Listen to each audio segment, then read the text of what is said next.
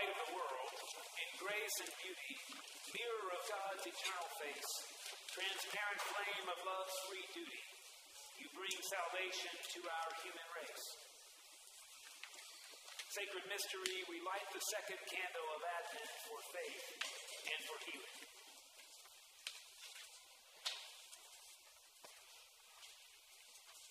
We kindle it with faith.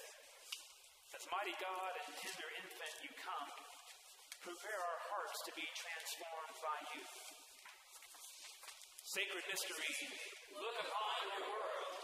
Give us faith and courage so we can prepare the breach created through injustice and oppression. Help us to heal your land and your people.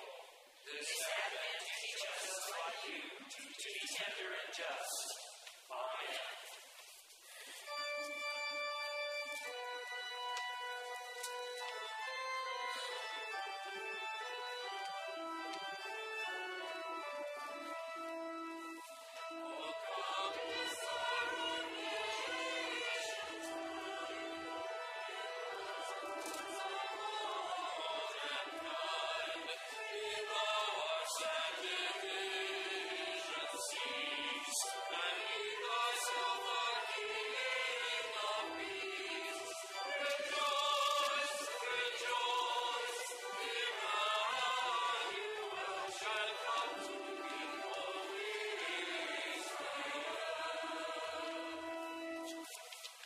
Blessed be God, Father, Son, and Holy Spirit. And Blessed be God's kingdom, now and forever. Amen. Let's pray together. Almighty God, unto whom all hearts are open, all desires flow, and from the secrets are hid. Let the thoughts of our hearts thy inspiration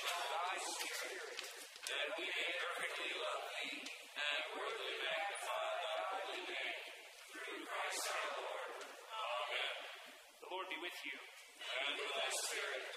Let us pray.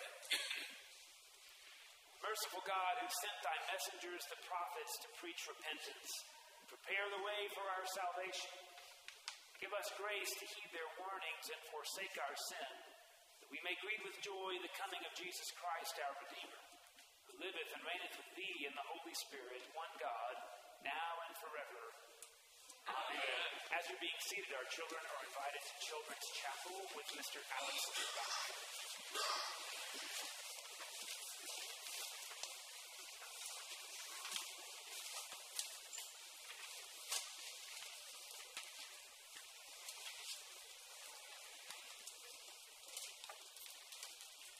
A reading from Baruch. Take off the garment of your sorrow and affliction of Jerusalem, and put on forever the beauty of the glory from God. Put on the robe of righteousness that comes from God. Put on your head the diadem of the glory of the everlasting. For God will show your splendor everywhere under heaven. For God will give you evermore the name, righteous peace, godly glory. Arise, O Jerusalem, and stand upon the height.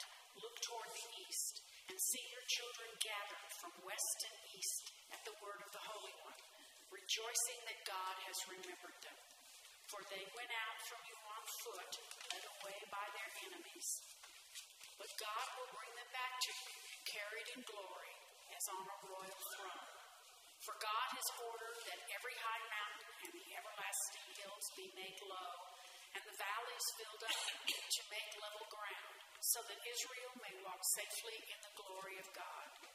The woods and every fragrant tree have shaded Israel at God's command.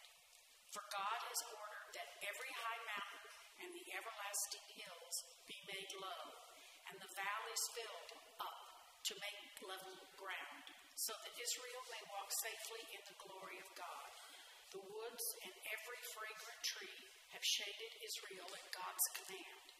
For God will lead Israel with joy in the light of God's glory, with the mercy and righteousness that come from God. The word of the Lord.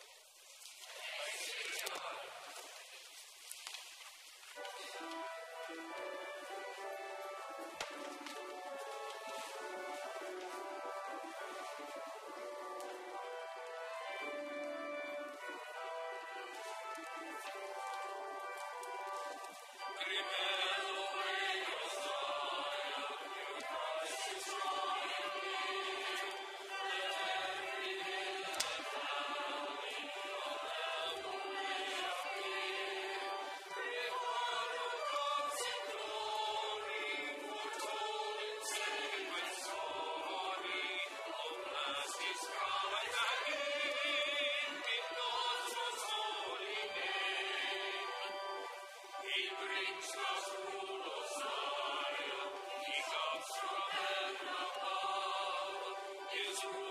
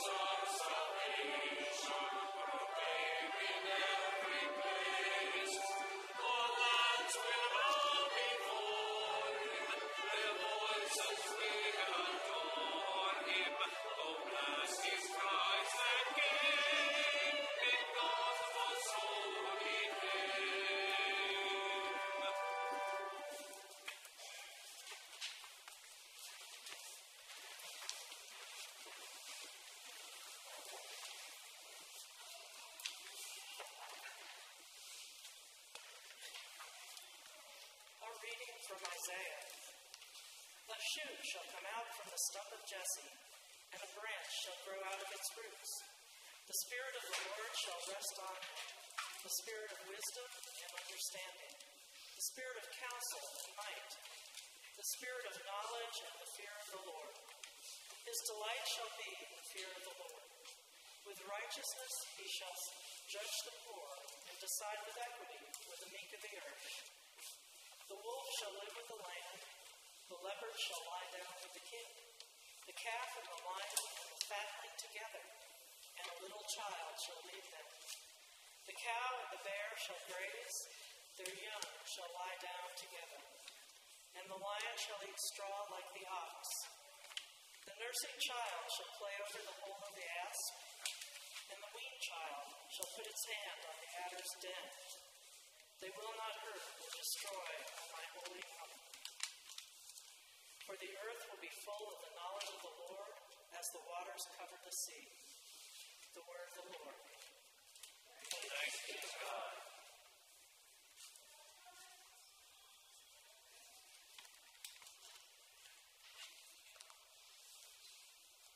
The Song of Zechariah. Blessed be the Lord, the God of Israel. He has come to his people and set them free. He has raised up for us a mighty Savior, house of his servant David. Through his holy prophets he promised of old that he would save us from our enemies, from the hands of all who hate us. He promised to show mercy to our fathers and to remember his holy covenant. This was the oath he swore to our father Abraham to set us free from the hands of our enemies, free to worship him without fear, holy and righteous in his sight all the days of our life. You, my child, shall be called the prophet of the Most High, for you will go before the Lord to prepare his way, to give his people knowledge of salvation by the forgiveness of their sins, in the tender compassion of our God the dawn from on high shall break upon us, to shine on those who dwell in the darkness and the shadow of death, and to guide our feet in the way of peace. Glory to the Father, to the Son, and to the Holy Spirit, as it was in the beginning,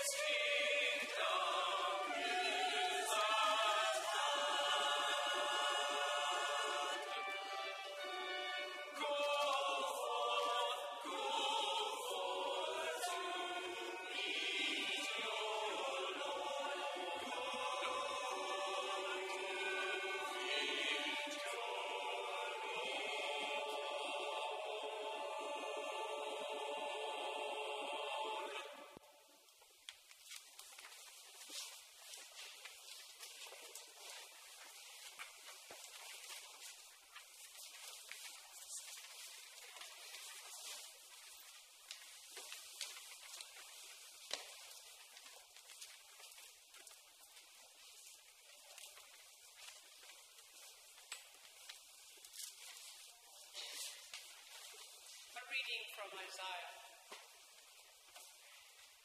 The people who walked in darkness have seen a great light. Those who lived in a land of deep darkness, on them light has shined. For a child has been born for us, a son given to us. Authority rests upon his shoulders, and he is named Wonderful.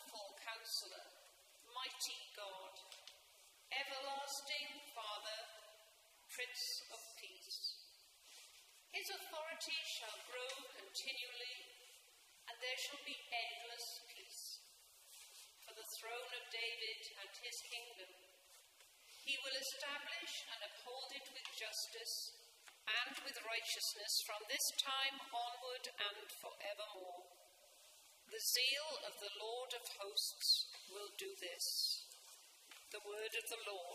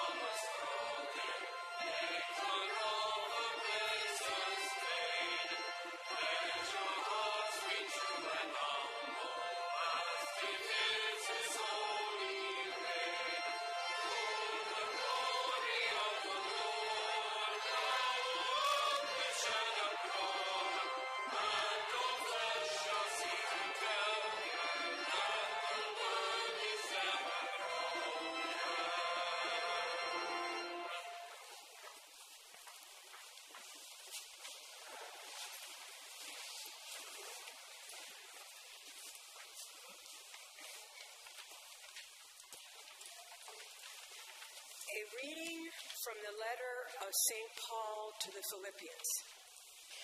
I thank my God every time I remember you, constantly praying with joy in every one of my prayers for all of you, because you, you're sharing in the gospel from the first day until now.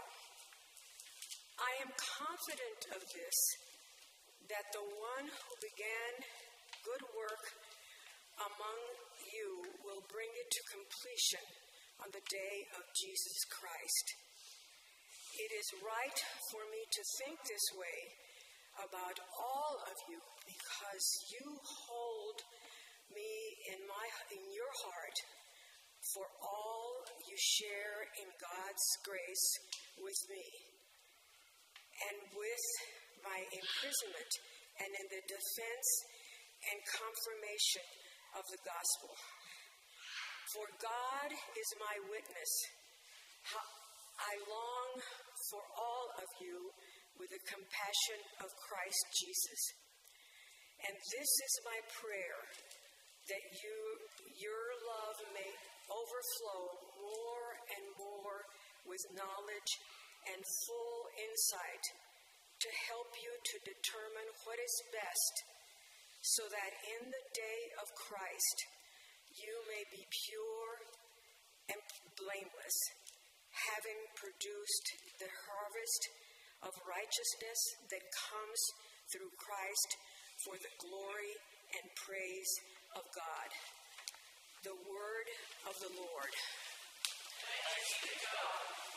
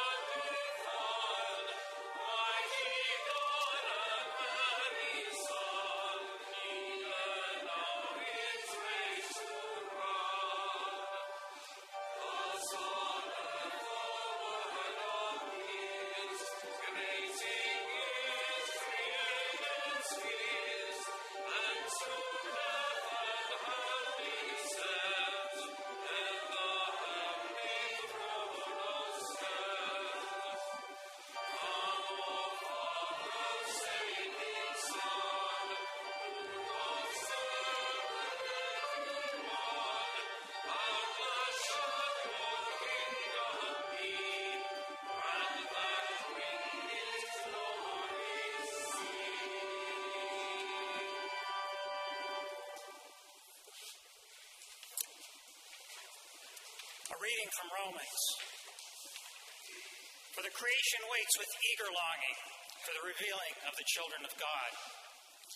For the creation was subjected to futility, not of its own will, but by the will of the one who subjected it, in hope that the creation itself will be set free from its bondage to decay and will obtain the freedom of the glory of the children of God. We know that the whole creation has been groaning in labor pains until now. And not only the creation, but we ourselves, who have the first fruits of the Spirit, groan inwardly while we wait for adoption and redemption of our bodies.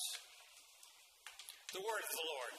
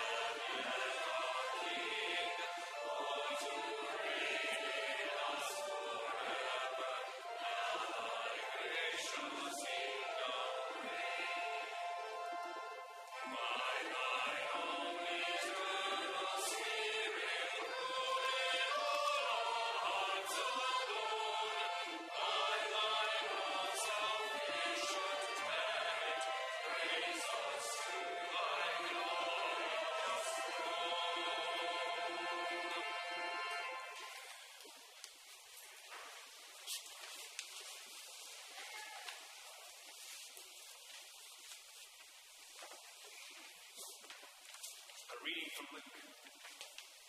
In the sixth month, the angel Gabriel was sent by God to a town in Galilee called Nazareth, to a virgin engaged to a man whose name was Joseph of the house of David. The virgin's name was Mary. And he came to her and said, Greetings, favored one. The Lord is with you. She was much perplexed by his words and pondered what sort of greeting this might be. The angel said to her, Do not be afraid, Mary, for you have found favor with God.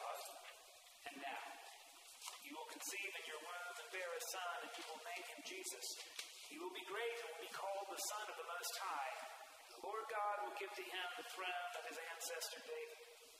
He will rule over the house of Jacob forever, and his, over his kingdom there will be no end. The word of the Lord. Thanks be to God.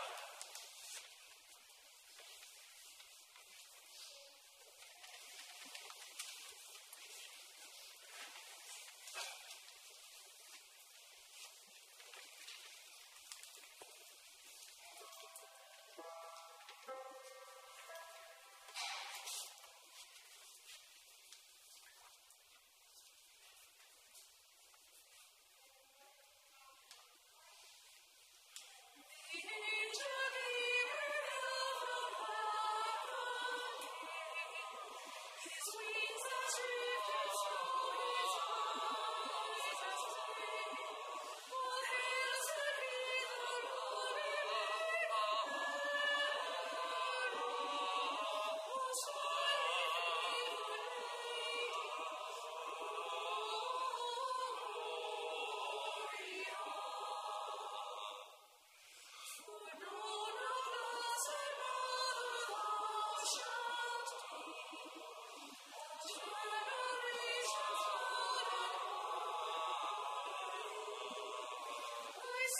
Oh,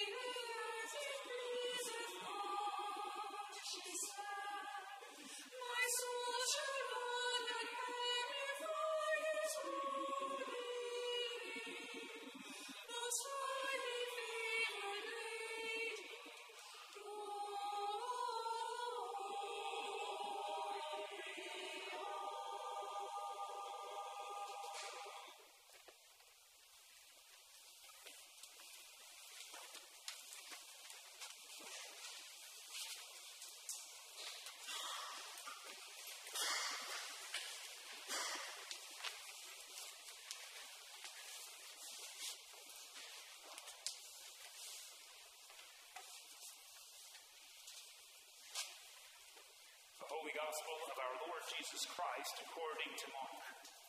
Glory to thee, Lord Christ. Now, after John the Baptist was arrested, Jesus came to Galilee proclaiming the gospel of God and saying, The time is fulfilled and the reign of God has come near.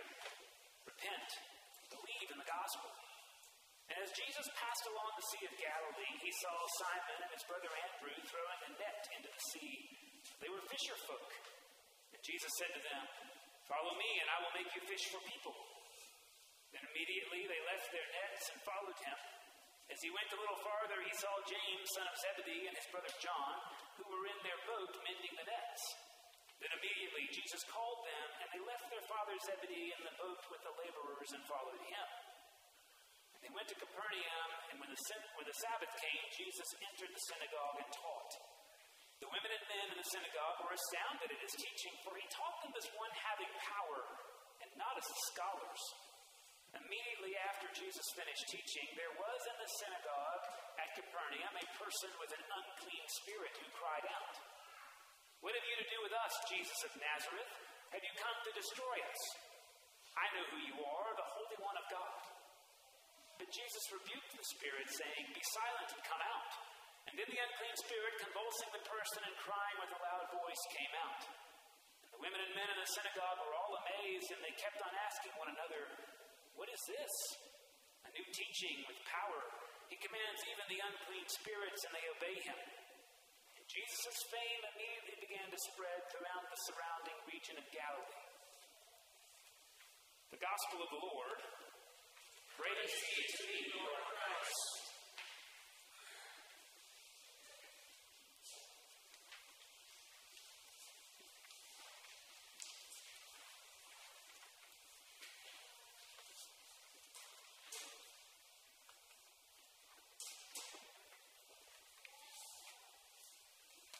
Well, there's a lot going on today. Normally, there's a lot going on in the sense that the readings we have, we usually get four. They come from different parts of the Bible, and the goal is that during the liturgy of the Word, that's what we're doing right now, the words are read, the homily is supposed to show how all four pieces come together to make a coherent message. Normally we preach on one of them, right? Because that can be pretty tricky. Well, today there's like 10 of them.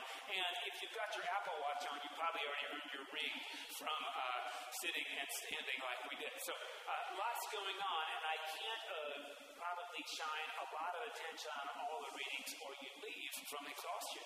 Uh, but reminder that what we're meant to do today, this is our second week in Advent.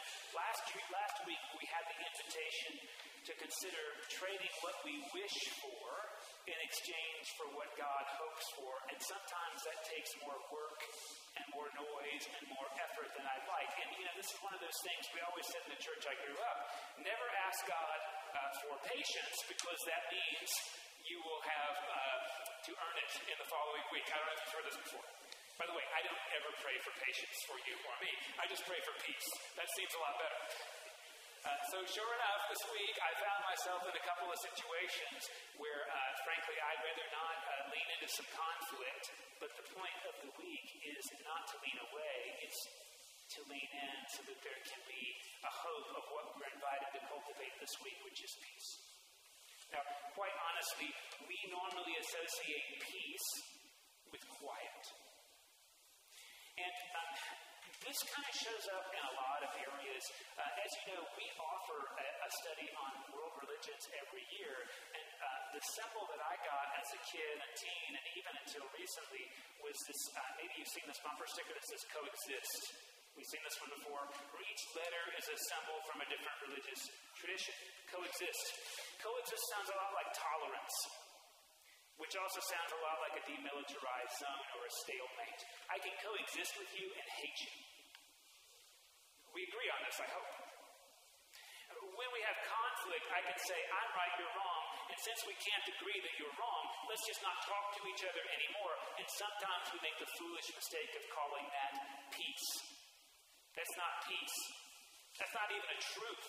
That's a demilitarized zone. So we get reminded today that peace is not the absence of conflict, as Dr. King once said, but rather the presence of God's version of justice. Isaiah did not say, one day the wolf and the lamb will have their own pens and they'll never see each other or bother each other or have to put up with each other because they don't like each other. Isaiah said, the wolf will lie down which is impossible, isn't it? I mean, that's like super natural. That would be like saying, I don't know, the Ukrainian will lie down with the Russian. Or like the people who live in Gaza will lay down with the people who live in Tel Aviv.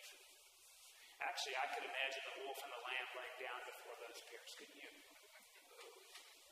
That's the difference, though, between a stalemate and peace that peace is about reconciliation and leaves us resting together instead of building walls.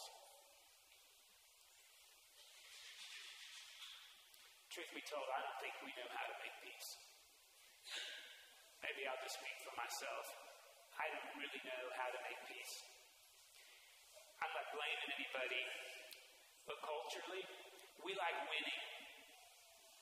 We like winning arguments. We don't like listening to arguments. We like winning them. We don't like leaving a conversation changed. We like changing somebody else. When things aren't going the way we want and we get righteously offended, we like when they lose and they lose hard. Yeah, I am talking about politics. But I'm also talking about what we call entertainment. This may not be you, but I do invite you to consider. It's an old story. Long time ago, I bought a Blu ray DVD player. I was an early adopter for like once in my life. And one of my students, I was teaching math at the time, and he did not mean anything poorly by this. Um, this is actually like one of the lovelier people I know, came up and said, Oh, you got a Blu ray DVD player, you need to watch the film The Matrix. I've dated myself, right? Because that's an oldie now. So, um, and he said the reason you need to watch it is because with Blu ray, you can hear the bullet casings hit the ground. I just want you to think about that for a second. The beautiful part about Blu ray DVD was that I could better savor violence. He was right. You can't hear the shells hit the ground. That wasn't an anomalous conversation because it's very likely if you're under the age of 35, you either play or have played video games that are intended to hone your skills at shooting somebody in the head from more than a mile away. We call this entertainment. We don't know what makes for peace. Me Whether it's in the movie theater, and by the way, Disney movies are not uh, are not free from this. Having seen the most recent one yesterday, the story really was about when there's problems, you just have to beat the bad guy. Often it's a bad woman, actually, and you beat them violently because that'll teach them that you're right and they're wrong, and wrong is weak, and you show it with force. This myth of redemptive violence is so woven into the fabric of our lives that I would contend we don't know what makes for peace. We know what makes for quiet. We know what makes for victory. We don't know what makes for peace. And I will tell you, as somebody who is conflict avoidant, I don't like conflict. And uh, it is true that conflict is unpleasant, and it's also true that certain kinds of conflict are necessary for there to be peace. And we had a rabbi come visit us last year who said, a little bit jocularly, and we laughed, and you might laugh now. It's okay, by the way. He said, whenever you have two Jewish people talking, you have three opinions. And um, then he went on to say, and this is philosophically the case, this comes from, what do you know, a Jewish philosopher Hegel, who said, one person presents an idea, and that's called a thesis. The second person responds with an antithesis. They both leave with a synthesis. It's a model that I'm coming to appreciate because neither one leaves the way they came in. They both leave changed. Maybe that's a little bit of insight into the things that make for peace. This is a season where we celebrate peace, and we often forget that the thing you want least for your daughter or yourself is to be pregnant as a teenager out of wedlock. That is not peaceful in the traditional sense we just read it. I mean, I think it was great. If my daughter came home and said, Hey, I talked to this angel.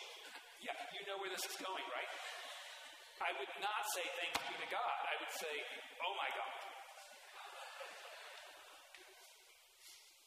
And by the way, this was no small thing for Mary to do. And to be honest, I grew up in a church that said, you know, like, why did Jesus take so long to come? Why did he come on earth? Like, there was this problem, like, why did he wait 3,000 years? And maybe the answer is Mary was the first woman who said yes. Maybe God tried this a lot of other times, and the lady said, like I would have said, uh uh Actually, I would have put other words in front of the uh uh. Like strong, emphatic, not me. Pick somebody else. Because, frankly, we don't always like conflict. And I would put before you that the synagogue reading we got today is really interesting, isn't it? It's not a traditional Advent reading. It's not. But I do think it exposes a little bit not only how deeply we misunderstand peace, but sometimes how deeply we misunderstand worship. And just to be clear, I'm not going to tell you how to make peace. I'm just telling you we don't do it well. So that's the theme. And it shows up in the gospel a couple of ways. There's somebody with an unclean spirit. Now, we don't know what that means. And Jesus drives it out. And notice, he doesn't do it quietly. He does it publicly. Well, that just doesn't seem like good manners. Like, shouldn't you handle conflict quietly? Yeah, well, uh, he doesn't. And what do you know? The people in the room are sort of overawed because he has a new teaching. Like there's a problem, and he doesn't run away from it or say, come back later. He goes ahead and rearranges the schedule. Again, like, that just, I don't know if I want to live like that. It seems inconvenient.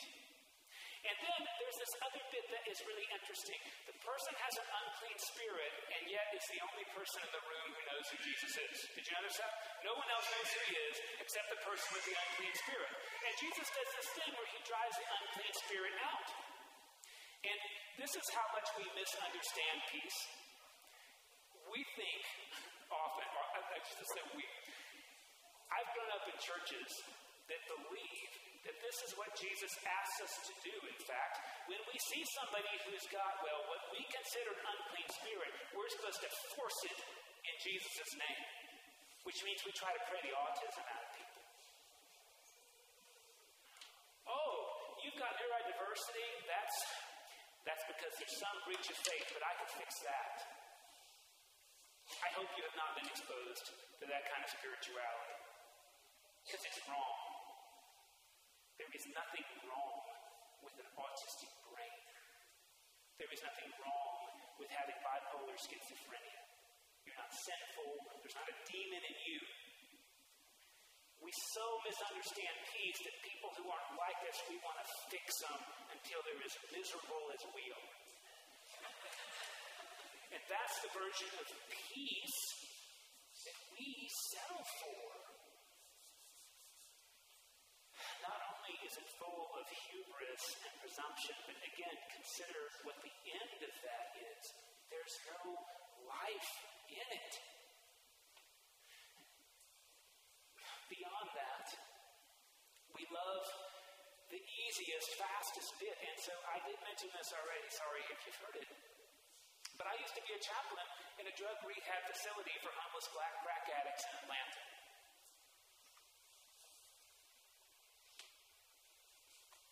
And wouldn't it be great if you could pray away the addictive brain in a second?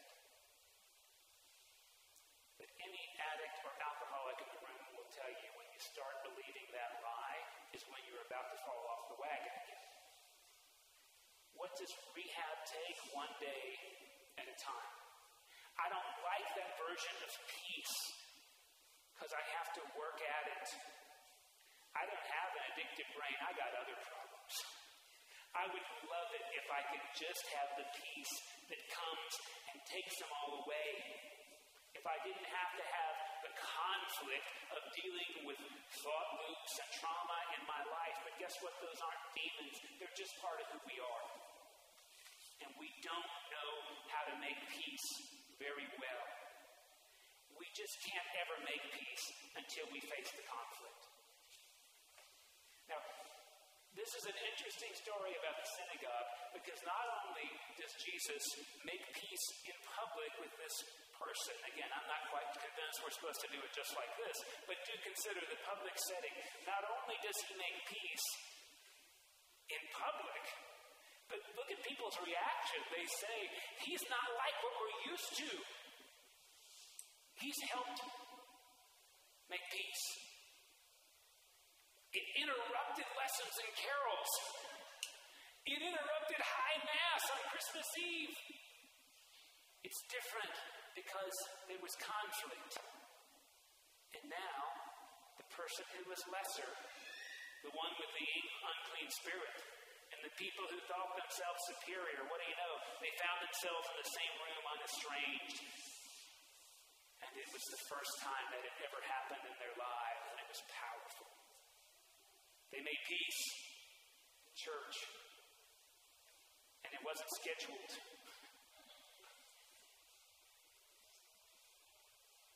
I wonder what that would be like to make peace church service. Be different, wouldn't it? I bet we'd even consider it powerful because it doesn't happen. That's why we'll have Advent again next year.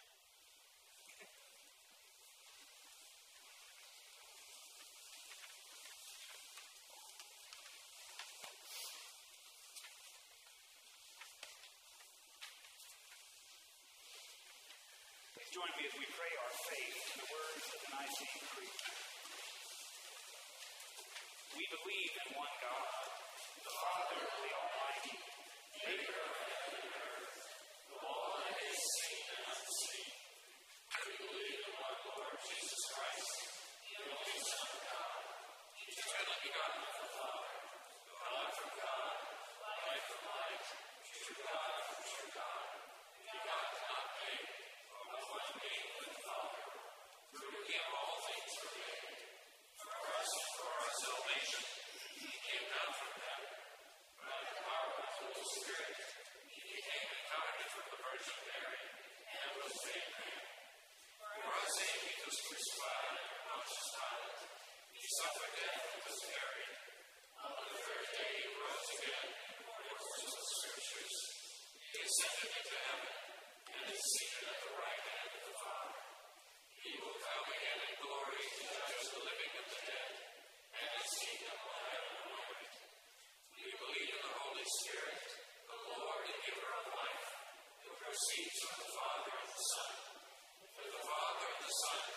living and glorified.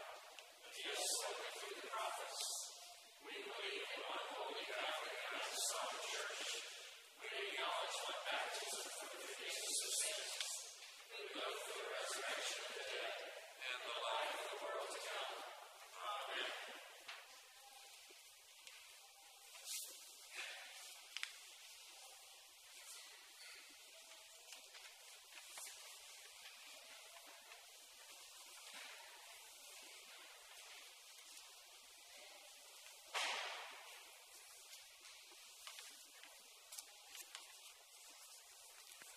The prayers of the people.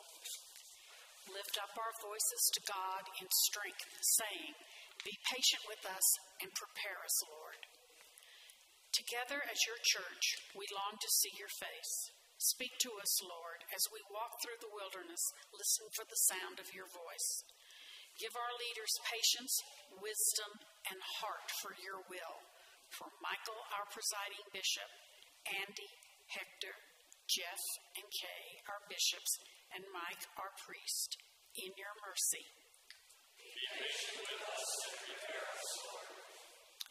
We pray for all who govern, especially Joe, our president, and for the Congress and courts of this land. Guide the leaders of the nations as they work for the welfare of their people and the good of all, in your mercy. Awaken us to the suffering of people near us and those far from us. Call forth in us a spirit of generosity and kindness. Equip us to respond to their needs. Arouse in us a sense of urgency to demonstrate your good news in our lives and voice it, that all may hear. Make us messengers of your love. In your mercy. We ask you to comfort those who have lost hope, who struggle with anxiety about the future, who live in fear. Bring healing to those for whom we now pray, especially those on our parish prayer list. We pray for those who have died, that their memories be blessings in our lives. In your mercy.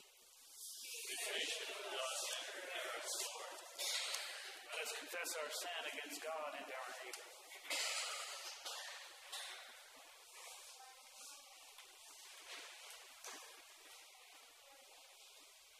God of all mercy, we confess that we have sinned against you, opposed to your will in our lives. We have denied your goodness in each other, in ourselves, and in the world we have created. We repent of the evil that enslaved us, the evil we have done, and the evil done on our behalf. Forgive, restore, and strengthen us, through our Savior Jesus Christ, that we may abide in your love and serve only your will. The Almighty and merciful Lord grant you absolution and remission of all your sin, true repentance, amendment of life, and the grace and consolation of the Holy Spirit. Amen.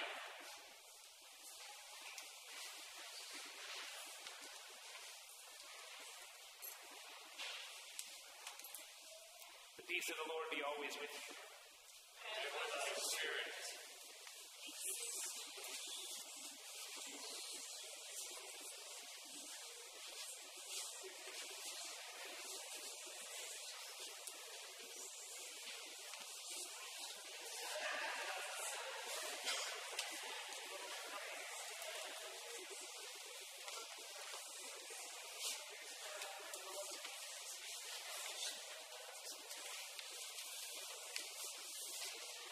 Good morning and thanks for worshiping with us at St. Thomas today. If you're new to us or haven't done this before, in the room right behind the one we're sitting in, we call that the narthex, there's these little cards that say welcome, and we'd be tremendously grateful if you fill one out and put it in the little blue basket out there so we have a record of your visit. Uh, if you don't want to call, don't check that box, you won't get one. Uh, but we're really, we'd be grateful if we have a record of your visit, and thanks for worshiping with us today.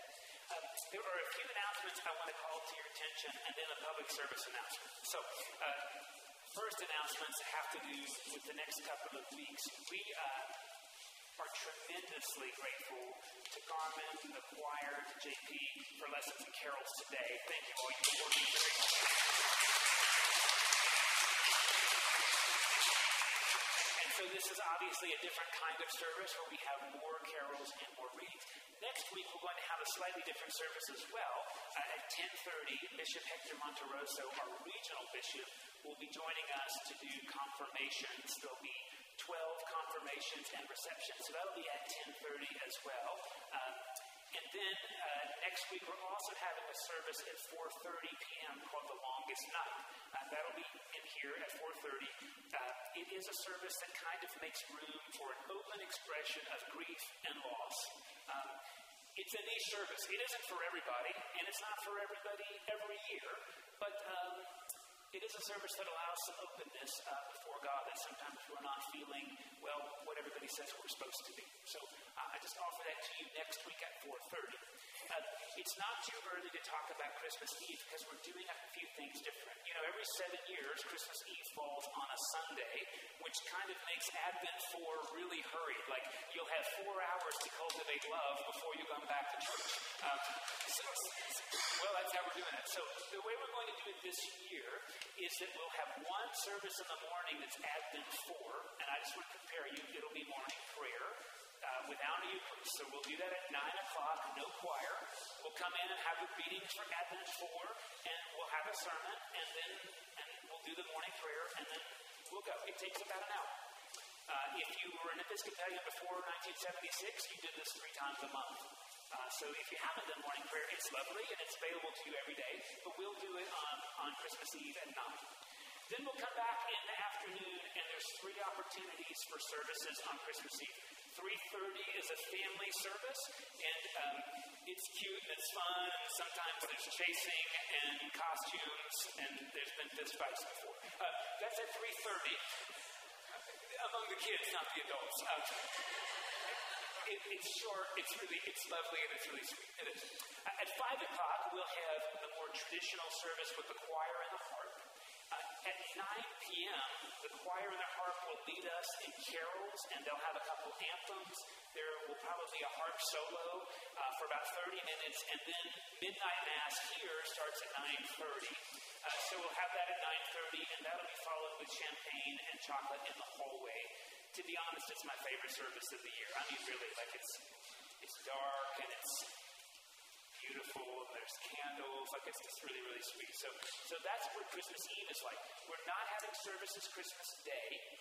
We're not having the Christmas Day. Uh, so that's that's the upcoming schedule. Now, uh, I did mention something. Oh, one more announcement. The ladies group, the Blast, the lunch and dinner group, they're having their Christmas party tomorrow at 5:30 at South Shore Harbor. Is that right?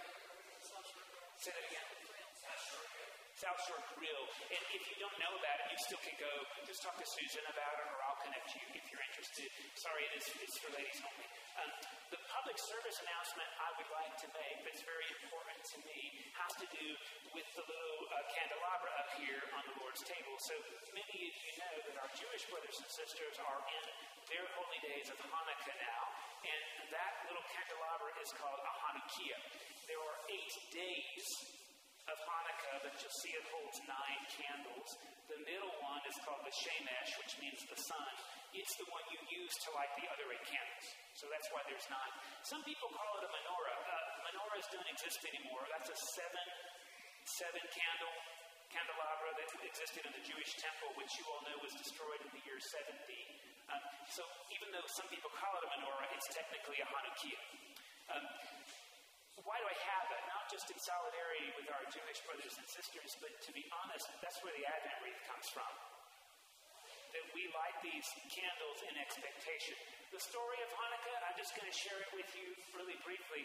Um, Hanukkah was not a major, a major gift giving festival until about 50 years ago, but it has been a Jewish festival since the year 164.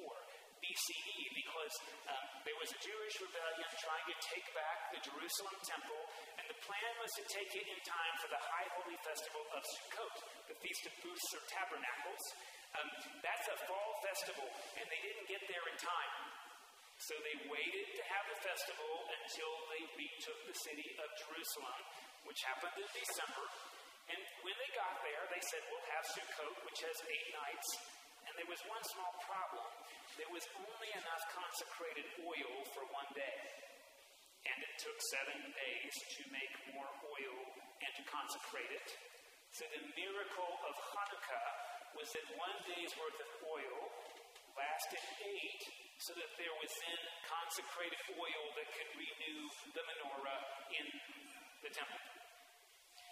Our Jewish brothers and sisters tend to put these in their and just like on Friday nights, they burn the candle till it burns down. Today is the third day of Hanukkah. Hebraic time, time begins in the evening, and so at about 5 o'clock, it will be the fourth day of Hanukkah this evening. Right, it's a different way of telling time from us. And so tomorrow they'll use the Shemesh to light four, and on the last day they'll use the Shemesh to light the eighth candle and the whole sort of burn down. This is part of what we do with the Advent wreath, isn't it? That a little bit of light can go a really, really, really long way. So, uh, the blessing is very similar to what would happen on a Sabbath on a Friday night. It would typically be the oldest lady in the room who blesses the two Shabbos candles. By the way, do you notice that we have two candles on the Lord's table? That's because we came out of Judaism, right? We still have two candles. So the oldest lady would do this, and the blessing says, Blessed are you, Lord God, ruler of the universe, because you've commanded us to light the Sabbath lights. So that's what I'm going to do.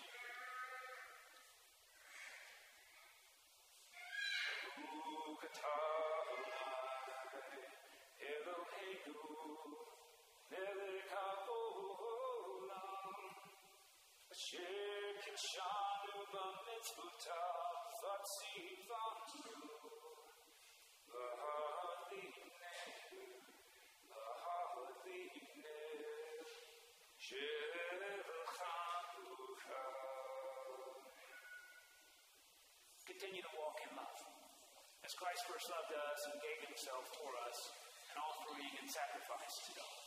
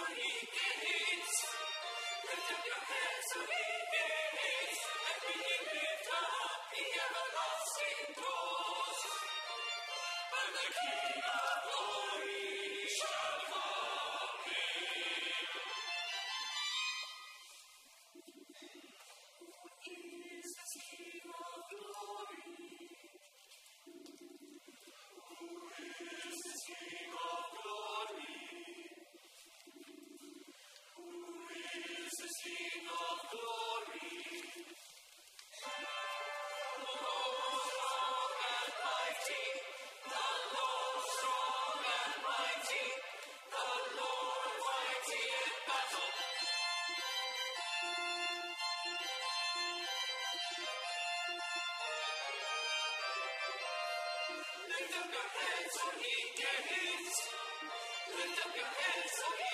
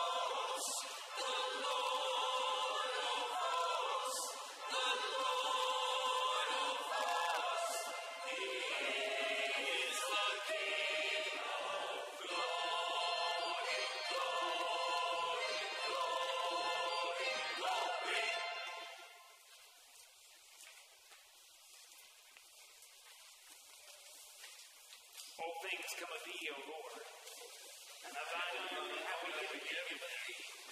This is the table not of the church, but of Jesus Christ. It is made ready for those who love him and those who want to love him more. So come, you who have much faith and you who have little. You who have been here often and you who have not been for a long time or ever before. You who have tried to follow and you who have failed, come. Not because the church invites you, it is Christ. Invites you to meet him here. Our service continues on page 333 of your red prayer book. Page 333.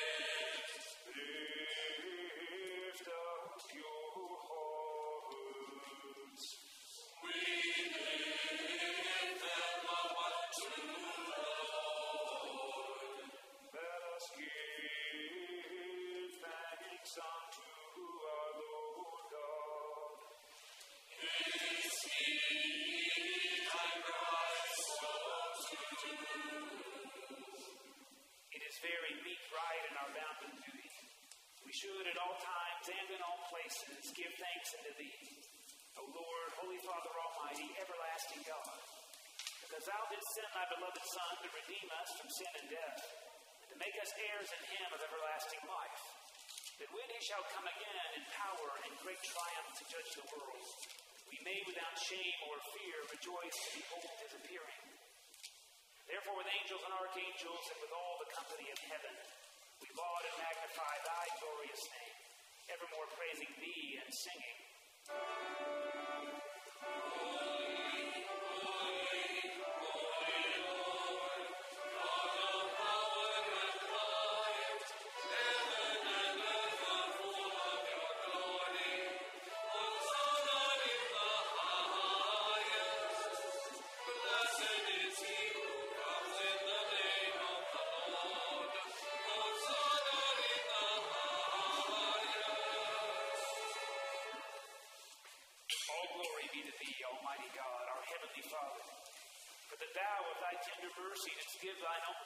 Jesus Christ, to suffer death upon the cross for our redemption, who made there, by his one oblation of himself once offered, a full, perfect, and sufficient sacrifice, oblation, and satisfaction for the sins of the whole world.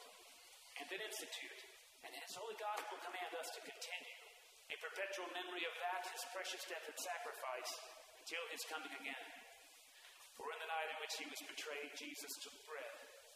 When he given thanks, he brake it gave it to his disciples, saying, Take, eat. This is my body, which is for you. Do this in remembrance of me. Likewise, after supper, Jesus took the cup of wine. And when he given thanks, he gave it to them, saying, Drink ye all of this, for this is my blood of the renewed testament, which is shed for you and for all for the remission of sin. Do this as often as you shall drink it in remembrance of me. Wherefore, O Lord and Heavenly Father, according to the institution of thy dearly beloved Son, our Savior Jesus Christ, we, thy humble servants, do celebrate and make here before thy divine majesty, with these thy holy gifts which we now offer unto thee, the memorial thy Son hath commanded us to make. Having in remembrance his blessed passion and precious death, his mighty resurrection and glorious ascension, rendering unto thee most hearty thanks for the innumerable benefits procured unto us by the same. Most humbly beseech thee, O merciful Father, to hear us, and of thy almighty goodness vouchsafe to bless and sanctify, with thy word and Holy Spirit, these thy gifts and creatures of bread and wine. That we, receiving them according to thy Son, our Savior Jesus Christ's holy institution, in remembrance of his death and passion, may be partakers of his most blessed body and blood. And we earnestly desire thy fatherly goodness to mercifully accept this, our sacrifice of praise and thanksgiving. Most humbly beseeching thee to grant, by the merits and death of thy Son Jesus Christ, and through faith in his blood, we and all thy whole church may obtain remission of our sins and all of the benefits of his passion. Here we offer and present unto thee, O Lord, ourselves, our souls and bodies, to be a reasonable, holy, and living sacrifice unto thee, humbly beseeching thee that we and all others who shall be partakers of this holy communion may worthily receive the most precious body and blood of thy Son Jesus Christ, be filled with thy grace and heavenly benediction, and made one body with him. That he may dwell in us and we in him. And although we are unworthy through our manifold sins to offer unto thee any sacrifice, yet we beseech thee to accept this, our bounden duty and service, not weighing our merits, but pardoning our offenses through Jesus Christ our Lord. By whom and with whom and in in the unity of the Holy Ghost, all honor and glory be unto thee, O Father Almighty, world without end. Amen. Now, as our Savior Christ hath taught us, we are bold to pray, Our Father, who art in heaven, hallowed be thy name. Thy kingdom come, thy will be done, on earth as it is in heaven. Give us this day our daily bread, and forgive us our trespasses, as we forgive those who trespass against us. And lead us not into temptation, but deliver us from evil. For thine is the kingdom, and the power, and the glory, forever and ever. Amen. Hallelujah. Christ our Passover is sacrificed for us. Therefore, let us keep the feast. Hallelujah. These are the gifts of God for you, the people of God. Feed on them in your hearts by faith and with thanksgiving.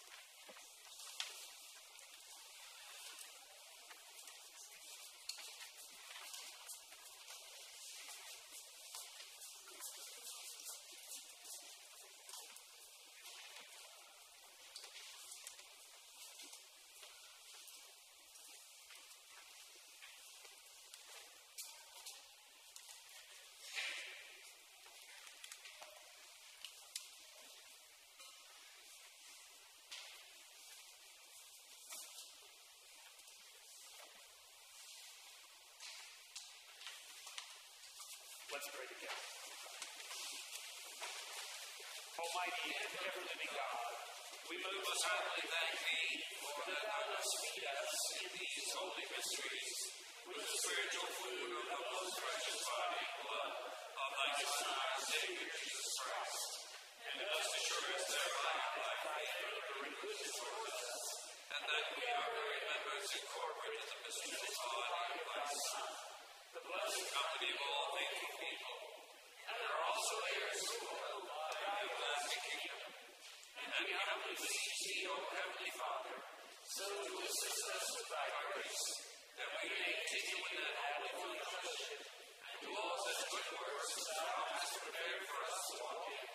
Through Jesus Christ our Lord, with Thee and the Holy Ghost all honor glory, world end. Amen. Take your encouragement from Christ, that your joy may be complete. We will share in the Spirit. We will find consolation in love. Practice a ministry of humility and compassion, for God is at work in you, empowering you. We will welcome Christ into our hearts.